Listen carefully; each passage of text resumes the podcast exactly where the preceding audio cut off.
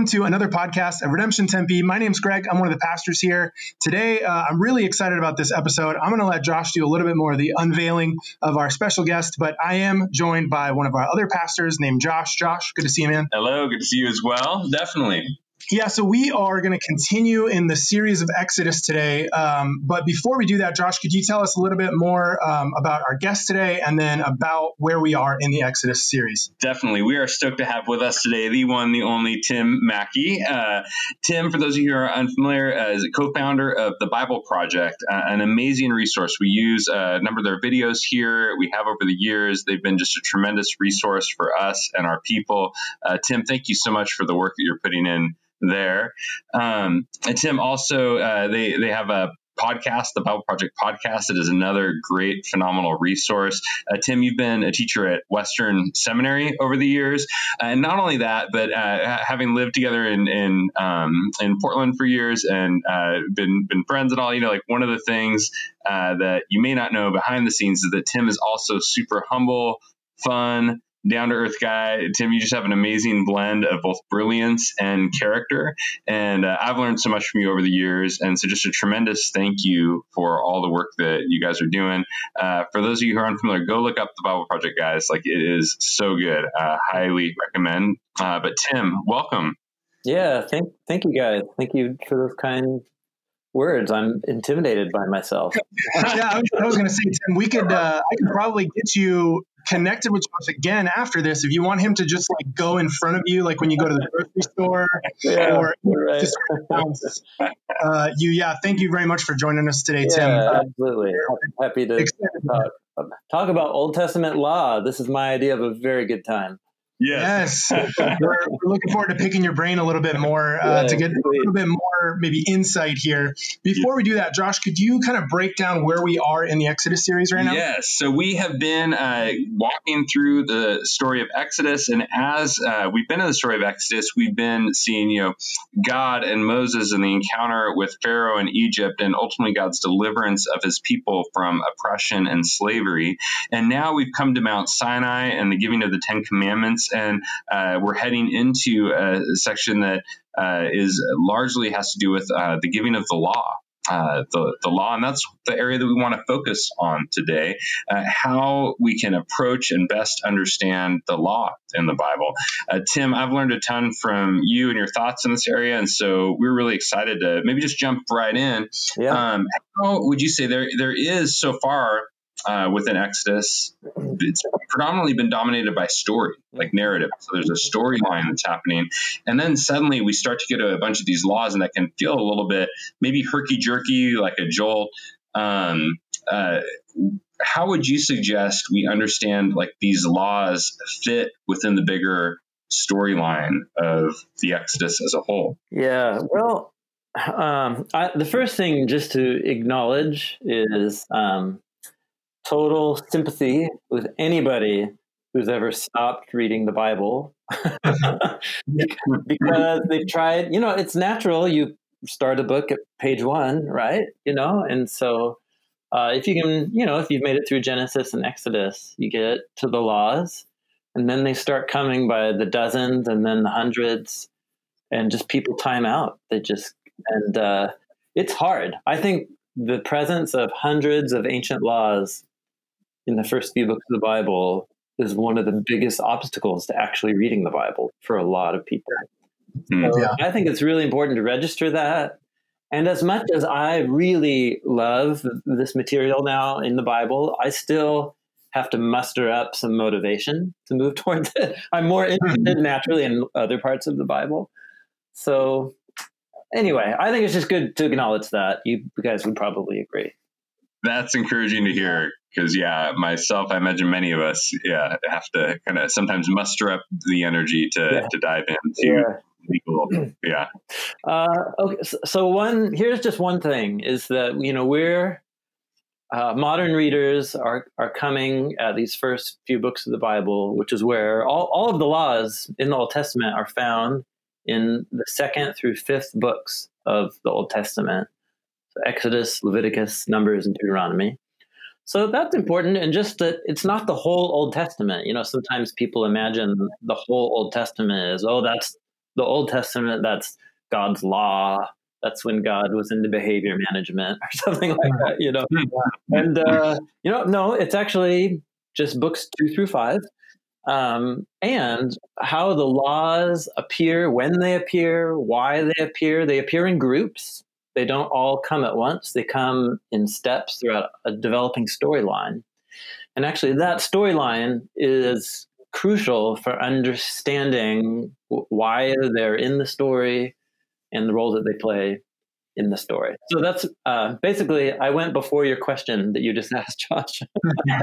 and, uh, uh, but it's important just to say, yes. like, the Old Testament isn't a bunch of divine laws about how you make God happy before Jesus came. Uh, it's way mm-hmm. more interesting and sophisticated than that. Mm, um, that's so maybe okay. So let's start here.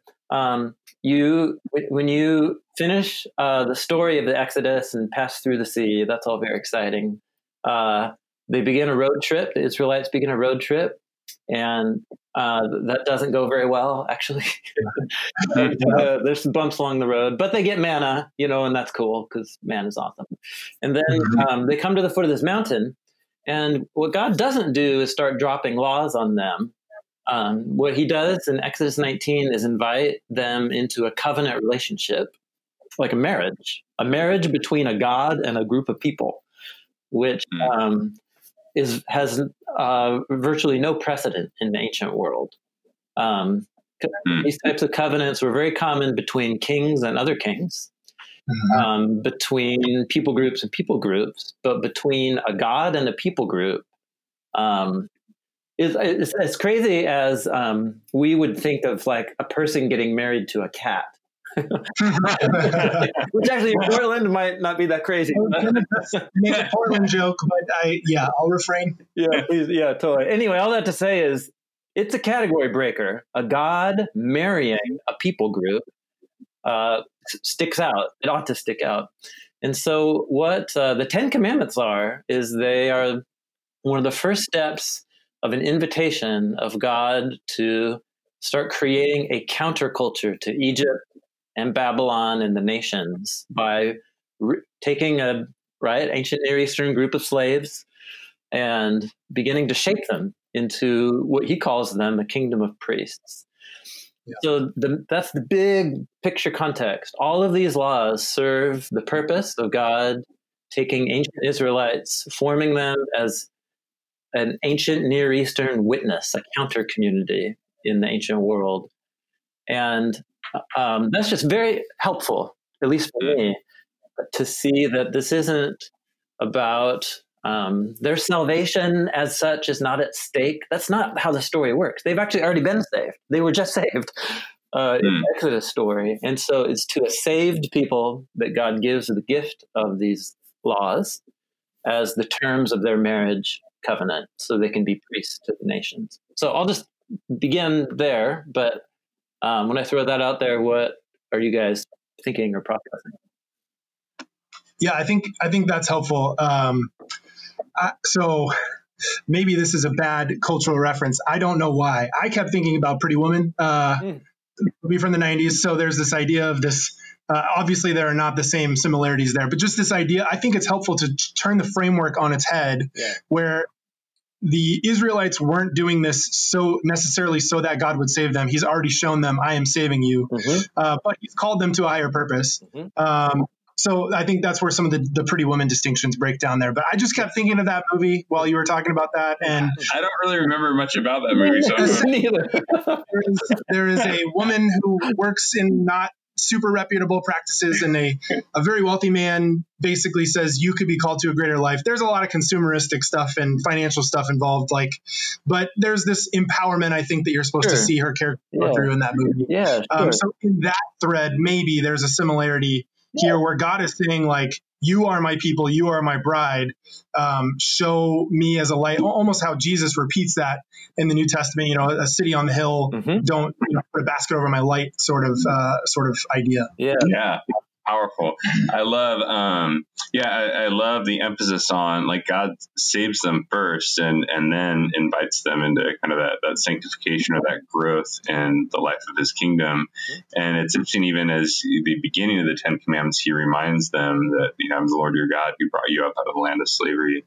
Egypt. It seems like there's a um, framing of everything that's going to follow in the law as almost like a, a way to live in response to the the God who's revealed Himself in His marriage, this covenant relationship mm-hmm. with them. Mm-hmm. I feel like it's really helpful. Yeah. Yes. Okay. So let's so let's take that first step. Then also take the next step, which is um, when it comes to the Old Testament, things are way more interesting than they seem. Um, because right in the if I if we were in a room together, I would draw a chart right now.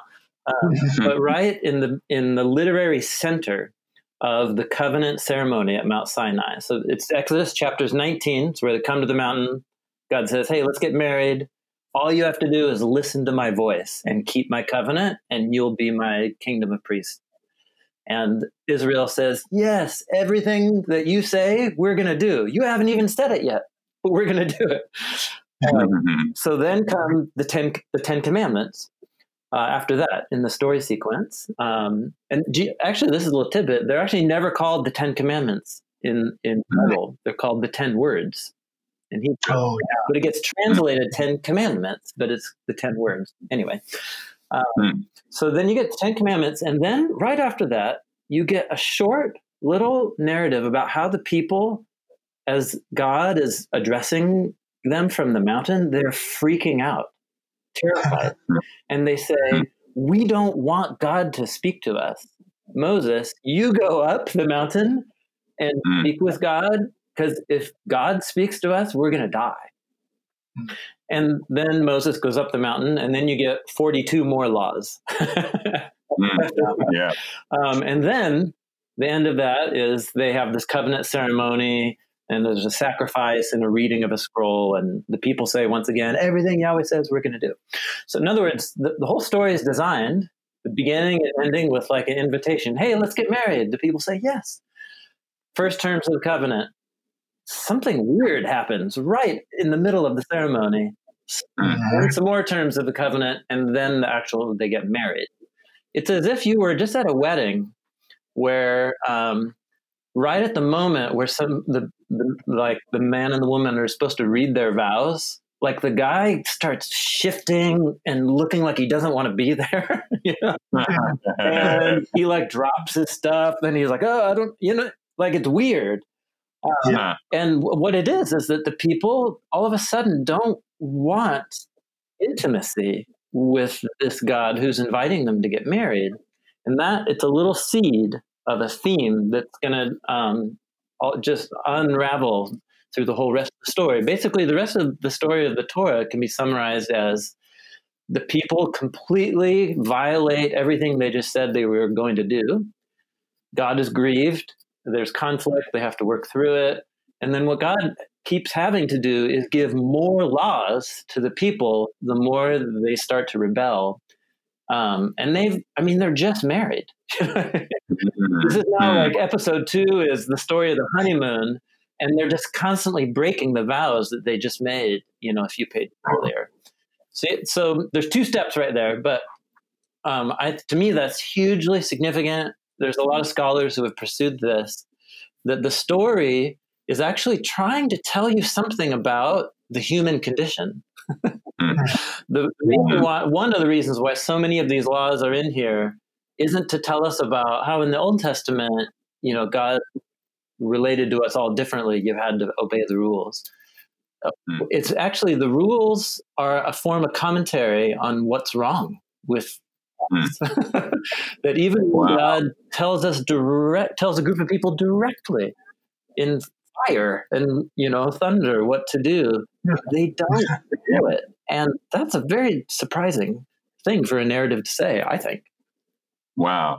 So if I hear you right, I mean, it sounds like there's this since the, you know God's primary purpose in bringing them to the mountain was not so much to give them loads and loads of rules and regulations; it was to give them Himself, yeah. like to invite after this marriage covenant. Uh, but then the more they sort of back away from the altar, so to speak, or, or kind of mm-hmm. uh, betray the, the vows, like the, the more the laws start to increase. Like every, uh, you mentioned that, that first scene, and uh, I think shortly after the, the famous scene of the golden calf, where it feels like they're breaking vow number one. You know, they're they're having another yeah. The first two commands were like no idols and no other god. And the first narrative we're given after the yeah, it's just it's totally. Which seems to me it seemed to me almost like a, like a couple gets married and they go on their honeymoon and on their honeymoon the guy steps out and says, I'm gonna go down to 7-Eleven and get us some snacks or drinks from you know and then comes back and finds her in bed with another yeah. guy or so you know like almost like the sense of you just got married. Like you just said the vows entered the covenant. You're supposed to be celebrating this new life together and right out of the gate you know um, right. you right. betray first one and so if i if i hear you right it sounds like there's the the the increase of law for like like the kind of spiraling out of so many laws seems to be a response to mm-hmm. the repeated rebellion it's almost like the further they rebel the more they find themselves um, mm-hmm. spiraling into a, yeah. a, a sequence of yeah that's right. And you know, um, this this point was not lost on Jesus and the apostles. Um, if you read in Paul's letter to the Galatians in the New Testament, he he he says it straight up. He just says, "Why all of the laws?" And he says they were added because of Israel's transgression.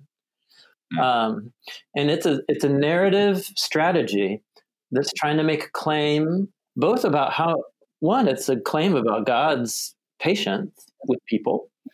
Um, but it's also a claim about um, if humans are ever going to exist as God's eternal covenant partners, something radical has to be transformed inside of us because some God just telling me what to do and d- doesn't actually solve the problem. Uh, if anything, it just gets me in more trouble because I'm so self-deceived, you know. Um, so uh, it, it's a very powerful one. Man, once somebody helped me see that, and that the Apostle Paul was seeing that, and that all of a sudden the author of these books, the argument being put forward by these books is not, dear reader, go obey all of these laws. Hmm. Um, the argument of these books is, dear readers, if humans are ever going to be the true image of God, God's partners in the world, they have to be changed in a way that they will actually want to do God's will from the heart. That's actually what the mm. narratives are trying to say. And that's what Ezekiel and Jeremiah reflect back, and that's actually their conclusion. Mm, um. But so let's just stop. It's just two very different takeaways. You can see all these laws and think, oh man, I guess God wants me to obey the rules. That's my that's the lesson here.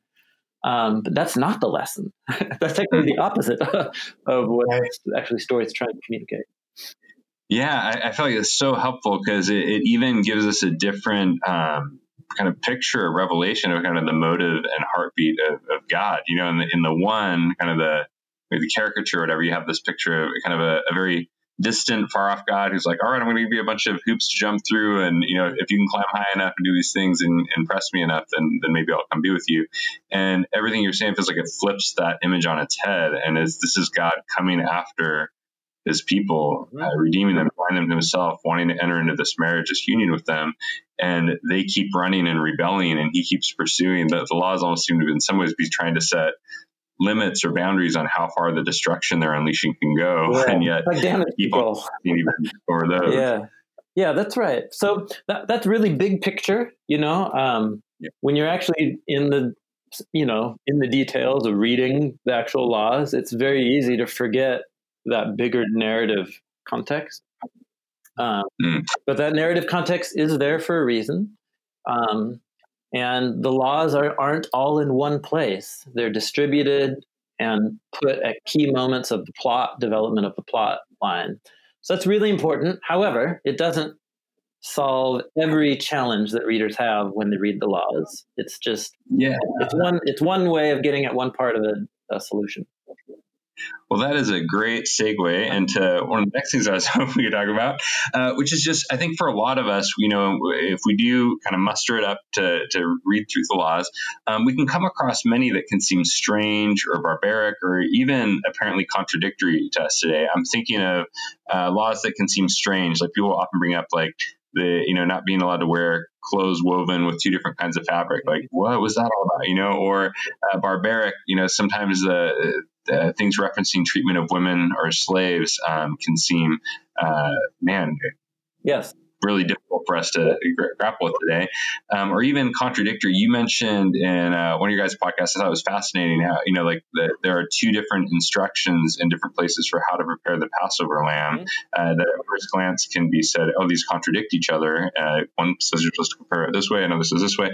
And I'm just curious, maybe first off in the big picture, and then maybe even with uh, some examples or details, what advice or counsel would you give those of us who are maybe we're reading through and we come across a law that does seem maybe strange or barbaric or contradictory? Mm-hmm.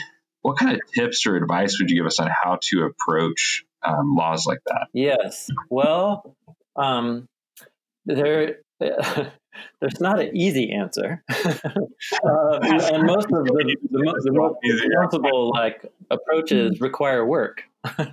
which isn't good for everybody. Good news for everybody. Uh, but but at least if there's somebody working towards a solution, you can at least go listen to what they're saying. So um, here's a big thing that all of us have to reckon with. Like um, as 21st century Westerners um, coming towards the Bible, we more. I feel like I wake up to this more every day. I impose upon the Bible my own biases, prejudices, cultural assumptions, and w- what is offensive to many things in the Bible is simply it, it's just a culture gap. it's my inability to sympathize with another culture's way of viewing the world. And so, yeah. Um, you know, God revealed Himself in Hebrew, and, and and not just you know Hebrew was a language that changed over time. So He met the Israelites speaking a form of Hebrew, right? Uh, and these laws fit within the culture and context of ancient Near Eastern custom and law. Um, and they are meet, God's meeting these people precisely where they're at. And so as he reveals these laws and gives them to the people through Moses, he's not dropping like an alien judicial system on them out of the sky. Um, he, he's dropping on them laws that fit precisely in their cultural setting and context. And that's actually that response for me resolves the, the vast majority of those like knee jerk responses that I have. Um, because it's the same thing if I were to go visit another culture today. I hope my response at first wouldn't be like, oh, what primitive people. You know, they eat this way, or they do this with their clothes, or they treat people this way. You know, when Westerners go, especially to really traditional cultures that maybe have real uh, defined economic roles or, or the caste system or something like that, immediately get in judgment mode. And that's just very presumptuous. Uh, yeah. First, we need to gain a sympathetic understanding of this worldview and culture from the inside. So I could go on, but that's I, it continues to surprise me about how blind I am to my own assumptions. wow, that's a really helpful image, like the traveling cross culturally. You know, like recognizing that we're we're visiting a different time and place uh, as we step into this, and yeah. it's uh, yeah, that, that's really helpful so, to tr- um, respect. Totally. So ancient Israel, where God met them, right? They um, they were a, a, at first an immigrant, uh, tight knit tribal communities, right? There are a dozen tribes. um, they're going into a land. The laws are all designed to help shape their life as they go into a land which is a hilly region of like hill country tribal farming federation of tribes. and and the, the 613 laws, oh, we haven't talked about that. There's 613. Um, the laws are actually really dialed in to that hmm. particular cultural context and situation. And so to me, that was a huge learning because um, it's easy to think about the laws as if they are God's ideal will for all people of all time dropped from heaven. Um, yeah. And that's just simply not the case. Um, hmm. I, it's impossible for me to obey a lot of these laws. hmm. Yeah. I, I, don't live yeah. in the hill country of Israel. you know what I mean? I, it, I, yeah. It's impossible. Like, uh, so uh, uh, that's a bit. That's a big part of it. Um, when it comes to the the barbarity, you know, um, really, it's so funny. I've come to see this as hypocritical now Mm-hmm. all we're doing is being blind to our own culture's barbarity mm. and highlighting yeah. what we see as the barbarity of another culture you know um, mm. so whether you know uh, the the ones that really uh, used to bother me and still do to some degree is um, slave slavery is just assumed for example uh, in a number of these laws However, if you pay closer attention and you begin to, this is kind of what's difficult, you begin to, you have to go find somebody else who's a nerd to do this. You pay attention to how slaves were treated in uh, the Canaanite cultures of their neighbors or in Babylon. What you'll find is that the laws given to Israel are really taking a forward step in terms of elevating the role of your average Israelite, even who is enslaved. So you got an Israelite who um, uh, can't support, like his crop turns out bad, and you can't. Um, he has to sell his farm, or in their culture, they have to like begin selling your kids or sell yourself into slavery. And so that's it in most ancient cultures. Like you're in debt, a debt slave now. Um. But the Exodus story was so formative for the identity of the people. They're a, a people of liberated slaves. And so every seven years, God institutes, right, this uh, thing called the year of release. And it's, it's like their whole economic system every seven years and then every seven times seven years in the Jubilee gets restarted. It's like they go through the Exodus all over again. all slaves are released. All debts to um, for reason of which you lost land get canceled and you get back your original land again and everybody is put on the same social economic level. It's mm. like i mean this is so radical. Most human cultures since then have not done anything like this you know? Um, so i think we have to be really careful before we start calling one culture barbaric just because we don't understand how it works you know?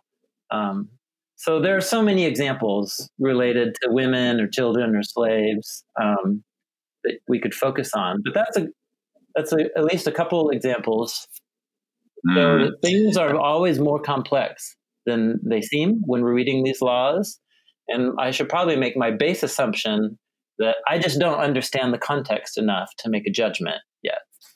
Yeah. Yeah. That's really helpful. I love just the starting point of recognizing this is a different culture, different time and place, even not just for Israel, but the ancient Near East as a whole.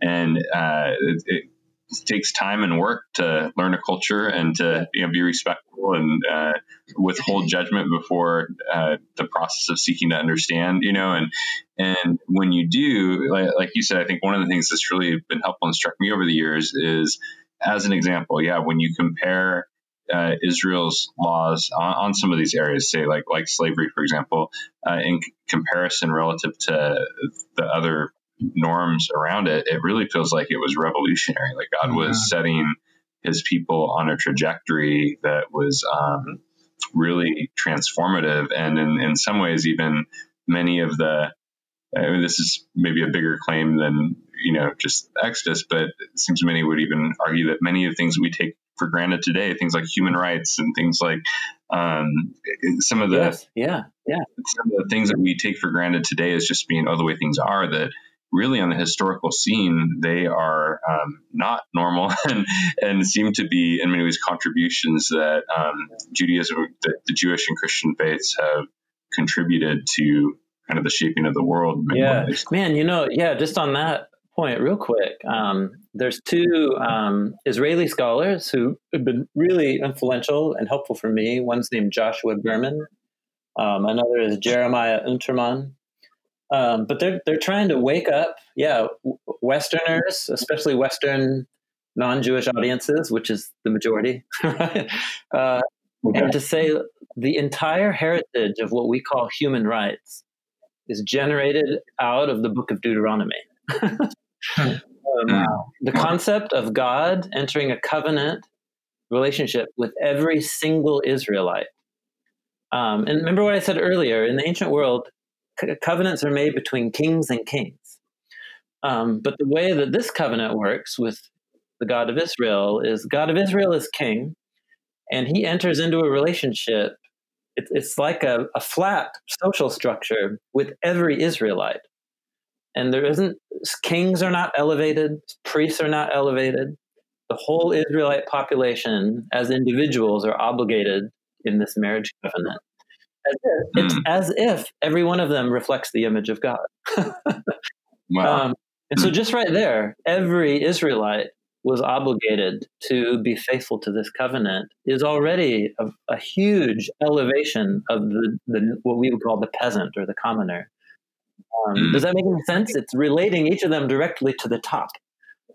Yes, and I think that I'm really I really appreciate that you pointed that out. I remember in one of my nerdy seminary classes, one of the Old Testament classes, we looked at uh, I'm probably saying his name wrong, Ashurbanipal, one oh, of the ancient Near Eastern, you know. So I think regardless of the nerdy ancient Near East texts that you could go read, if you know if you're in our congregation, you're you're listening to this, we could we could get to those. But the important point is that is is was really encouraging to me is finding some of these things out that literally what you said tim the the the similar even like language patterns were between ancient near eastern kings to each other. And it was usually the one that had more power that was saying this is what i expect of you um, to do. And and it was uh, even sometimes more just a threat sort of thing, where God again turns it completely on its head. And, and I had never really even, I'd never heard of that before. And I thought that that was fascinating. Yeah.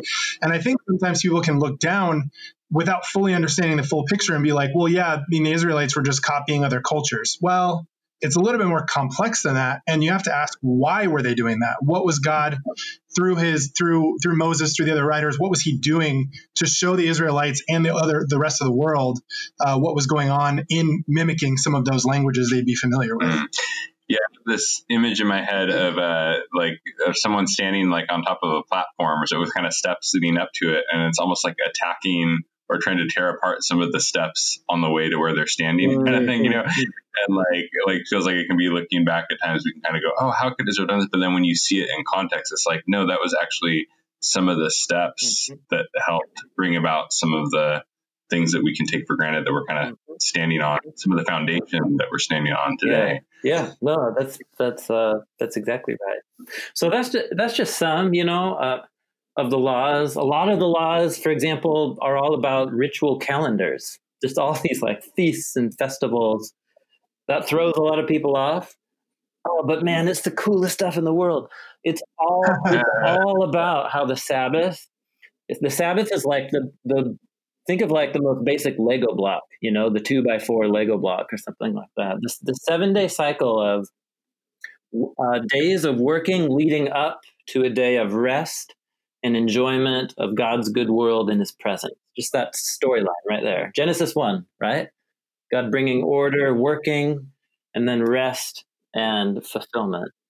That story becomes, sets out a pattern then that Israel is retelling in all these different feasts and festivals. And what it is, it's a preview, it's a packed preview of the whole biblical storyline, right? Of, of a whole journey from chaos and darkness through right through the dry land uh, to create a garden so that God can rule the world with His people forever and ever. Amen. On the seventh day, mm. to which there is no end, because there is no end to the mm. seventh day in Genesis one. And so all, all of a sudden, yeah. all of these calendar details, and there's a lot, but dude, they're wow. all just variations of the whole biblical story. They're anticipations um, there are ways that you celebrate the coming of the ultimate Eden and the ultimate Sabbath, in and it's woven into their calendar. Wow. And so, especially for secularized moderns, we live by this these weird calendars that are like I don't know. They stand out in terms of human history. We're the most like unordered culture. How we find so bizarre compared to most of human history. And and dude, the Israelites knew what they were doing, dude. God knew what he was doing. um, wow. I mean, that transforms the whole thing about sacrifices. We could talk about that. Mm-hmm. But did all of that is about these. It's about ascending to the place where heaven and earth are one. That's what wow. sacrifices are about. And and so, uh, b- because humans keep uh, introducing death and chaos into God's world, what they do is they get these pure substitutes who can ascend up to where heaven and earth unite on my behalf and make an appeal towards God. And God accepts that appeal uh, by, by, the substitute on my behalf.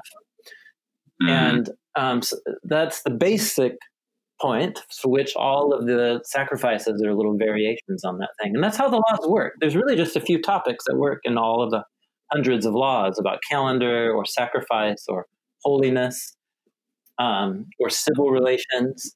And they actually all boil down to really beautiful ideals about how God wants to rule the world in a united heaven and earth with his people. But those ideals have to be fleshed out in a given cultural circumstance. You can't just drop an ideal on people. you can, but you also what God what the laws are God applying these ideals into an ancient Near Eastern people group. And that's actually it's in their particular context of the ancient Near East that I think actually helps us begin to see how we could begin to gain some wisdom from from them. Mm. Wisdom, because hmm. that's what they are. They're they're a type of divine wisdom applied to human history. Wow. Wow, that is so good and so helpful. I feel like it's given so many categories for just uh, how to understand what's happening in the law, how to approach it. Um, maybe a one final question here, Tim. I, am curious when we kind of zoom out the big picture. You guys did a, a recent podcast series. I think it was six or seven episodes or something, but it was on on the law and, and a big theme in that you talked about um, some of the differences between ancient and modern law uh, I, I, know we probably don't have time to get to, mm-hmm. to thicken the weeds on all that. You know, like yeah. I'd encourage listeners to go check out. Uh, again, I think it's six or seven episodes, really worth um, listening to the whole thing. But I'm curious if you might even be able to just kind of give us a, a, a teaser, a soundbite, yeah. sort of a, a piece on. Uh, today, you know, we can go to legal libraries and read through books and books with legal codes, uh, trying to cover every possible circumstance situation. And um, just on the 50,000 foot level, you uh, could you speak to maybe some of the differences between the ways we tend to approach law today and the way ancient people, people in the ancient Near East did, that could be helpful for us yeah. as one lens? Yeah, man. Uh, yeah, I learned so much about this in the last in the last couple years, um, and it, uh, it's yeah, it's hard to boil down because it's another culture gap issue. But it's essentially the way modern, most modern Western democracies conceive of law is we actually have written law codes that have been formed by these, you know, these official authoritative groups of people, you know, the Supreme Court or something like that. And it, it's actually the written law codes are the source and form of authority, so that lawyers, um, when they're trying cases that are, you know, in the details or whatever of a given court case, what they go to is the law as written, right, in like the official archives or something like that. So that's how we that's how our culture conceives of law. Um, that's not how most cultures have conceived of law for most of human history.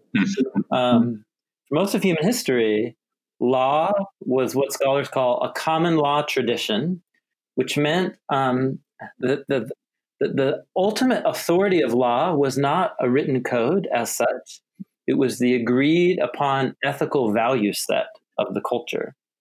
And when people wrote laws down, it was a source of wisdom and guidance for future generations to see how those ideals were applied in past situations. But that doesn't mean that it has to be applied identically in, in a present moment or in the future. And that's why um, the same culture, like ancient Babylon, if you read their different law codes from different times in history, they're wildly different. uh, standards and details. Um, the most famous law code from the ancient world is called the, the Code of Hammurabi. Mm-hmm. I, you know, go read it online, Google it. It's really actually interesting. It's the most copied and recopied ancient law text in, in the ancient world. And in the culture of Babylon, in the actual law court, like, you know, there's archaeology nerds who dig up ancient law codes or like court cases and stuff like this. In all of the ancient court cases found in texts from ancient Babylon, and there's thousands of them, never once is the Code of Hammurabi cited. wow. once. And when decisions are made about the same topics that the Code of Hammurabi um, addresses, they they don't apply the same details of like of the Code of Hammurabi. What wow. that tells us is that the Code of Hammurabi was like an educational text. It was a text, sure. or it was a text that displayed the wisdom of this king at that moment in time. But the goal of the laws, when they were collected, was to shape a people according to a set of ideals, so that that people will know how to apply those ideals in future circumstances anyway, I, I, don't I don't know if that was succinct or too long, but that was a huge paradigm shift for me, and it really helped me understand why why it is that in, when you read the book of Proverbs, um, book in is when the Proverbs open, you get the dad saying, "Hey, my son, listen to my Torah, listen to my law. Don't forget the law of your mother."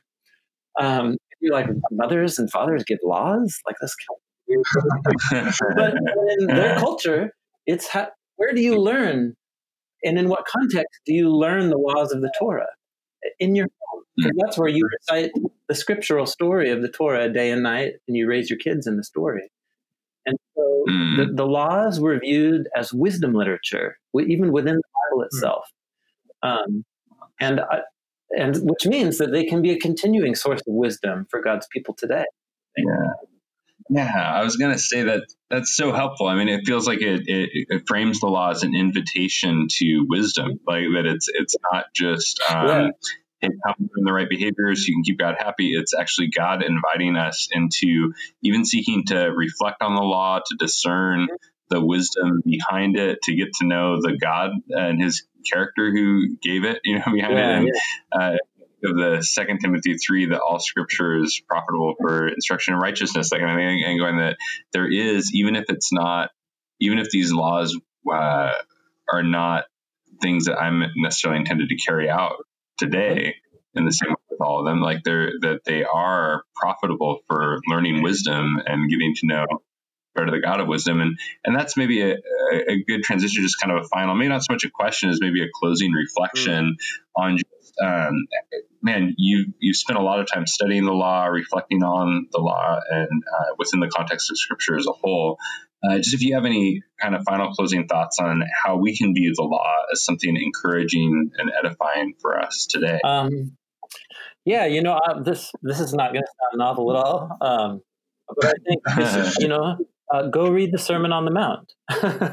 Uh, yeah. And he has that whole section where he says, "Listen, I I did not come to say God is all love and grace. He used to be all about rules, but I say God's about love and grace, and so follow me." Um, what he says is, "I I came to fulfill the law and the prophets," um, and he's mm-hmm. talking about the storyline that we mentioned earlier. So God hmm. um, has had continually failed covenant partners, and um, what Jesus came was to be the faithful Israelite covenant partner on behalf of Israel and on behalf of all humanity. Uh, to mm. be that covenant partner who lives by God's ideal will, right, with every breathing moment for, mm. us, for us, on our behalf. And so when he hmm. begins to talk about the laws of the Torah after that, he says, listen, you know, there's this command, don't murder. he's like, you see what God's really after here? And he, famously, right. he addresses the, the distortion of the human heart, how we actually dehumanize and show contempt for other humans in our language and in our thoughts about them, and that that's really what the law is trying to address. Mm-hmm. Jesus says, "I'm here to work on that," said of the issue. So he does it six times, six quotes from the Torah, and six times he does it. And so I really, I, I, think it's letting Jesus' mm. way of understanding the laws be our guide. He viewed the laws as a pointer to some deeper issue in the human condition that God's trying to transform or address. And the surface of the law is just an invitation to wisdom reflection on the deeper issue. Mm-hmm. And then, the, then, then the last step is just, and that's what Jesus says he's here to do and do on our behalf. That's why he sends mm. is to begin to change uh, us so that we can finally become the covenant partners who live by God's will. And so the laws, I think, have immense relevance still us today, mm-hmm. but not in the way that you might have first imagined. Um, they're, they're, yeah. they're wisdom literature for the community of Jesus' followers who live by the Spirit. That's how Jesus and the mm-hmm. apostles mm-hmm. would talk about it. Wow. So if I hear you right, I love it. Sounds like there's there's an in the law there's an invitation to wisdom and discerning and getting to know the wisdom of God. It sounds like there's a, uh, a an invitation to an awareness of and reflection on uh, the condition of our own heart and some of the ways that it might reveal uh, issues within us, corruption or problems within us, and then perhaps most importantly, the third thing I hear you say that's just so powerful is that the law uh, becomes in, in, in the end an invitation to Jesus himself as the fulfillment of the law, like recognizing the glory and the greatness and the goodness of who Christ yeah, is. Yeah, and, and not fulfillment in the sense of, oh, good, we're over with that part of like the rules yeah. and the laws. But it's Jesus mm-hmm. actually saw the laws as beautiful and pointing to mm-hmm. something much, much more deep about about us, about human cultures and the human condition, and that that's what he was there to address. That's awesome, man. Mm. That's so you know yeah. that's so beautiful, and it's all mm. it's hard to keep all this in mind when you're in law number three hundred and seventy five. and it's like you know, for if you see some your enemy's donkey wandering and on the road, but it really does help if you kind of put these perspectives to work. They can really help. I think the laws uh, become alive and speak to us in a way that maybe is brand new to a lot of us. That's awesome, uh, man. And I'm just my I'm already chewing on on just this conversation. There's a lot of really really good stuff here. Um, I really appreciate you, Tim, taking the time out today. Josh, thanks for co-hosting with me. Um, before we go, Tim, would you mind uh, if people are listening and they don't know um, where they can get more of your stuff, how they can support what you guys are doing? Could you give us a, a couple quick, easy ways to, to keep uh, tabs on, on yeah, you guys? sure. Um, uh, the simplest thing is just to Google the Bible Project um, or thebibleproject.com. Uh, we're a nonprofit animation studio making vi- videos uh, about this kind of stuff, how to read the Bible, themes in the Bible. Um, we also have a podcast, yeah, where every video represents hours and hours of uh, conversation about these things in more detail. So that's just the Bible Project podcast, and uh, that's a good place to start. But uh, yeah, yeah, there you go. Yeah, and if, if you're listening to this podcast uh, as a regular listener of your guys' podcast, I can confirm you guys uh, you guys go really in depth on a lot of really really good stuff. So I would highly encourage if you're already listening to this podcast, then definitely start listening yeah, to the Gospel Project. Uh, listening thus far, you, you have a part of your genetic sequence that can be labeled nerd. yeah, yeah, that's true. And I do, I do feel like I'm with my with fellow nerds listening to you guys talk on the Bible Project podcast, especially too, because um, you guys go really in depth and it's great. And yeah, so we really again appreciate you taking the time out today. Thanks for being on yeah, our uh, podcast. And uh, definitely check out the Bible Project uh, and all that they do. So thanks a lot, yeah. Tim, Josh. Yeah, thank you. Thank you so much, Tim. Grateful for you, man. And uh, for those listening, we will see you guys next week. Thank you for listening to the Redemption Church Tempe podcast, where we believe that all of life is all for Jesus. Redemption is one church in nine local congregations across the state of Arizona. Our vision at Redemption Tempe is to create disciples of Jesus who seek the reconciliation and restoration of Tempe. We would love for you to join us at one of our Sunday services at 9 a.m., 11 a.m., and 6 p.m. each week. You can learn more about us and how to get plugged into the life of our church by downloading our phone app called Redemption Church Tempe or on our website at tempe.redemptionaz.com. And lastly, we would love to hear from you. Please send any questions or feedback you might have about this podcast or our church by emailing tempe at redemptionaz.com. Thank you for listening, we'll catch you next week.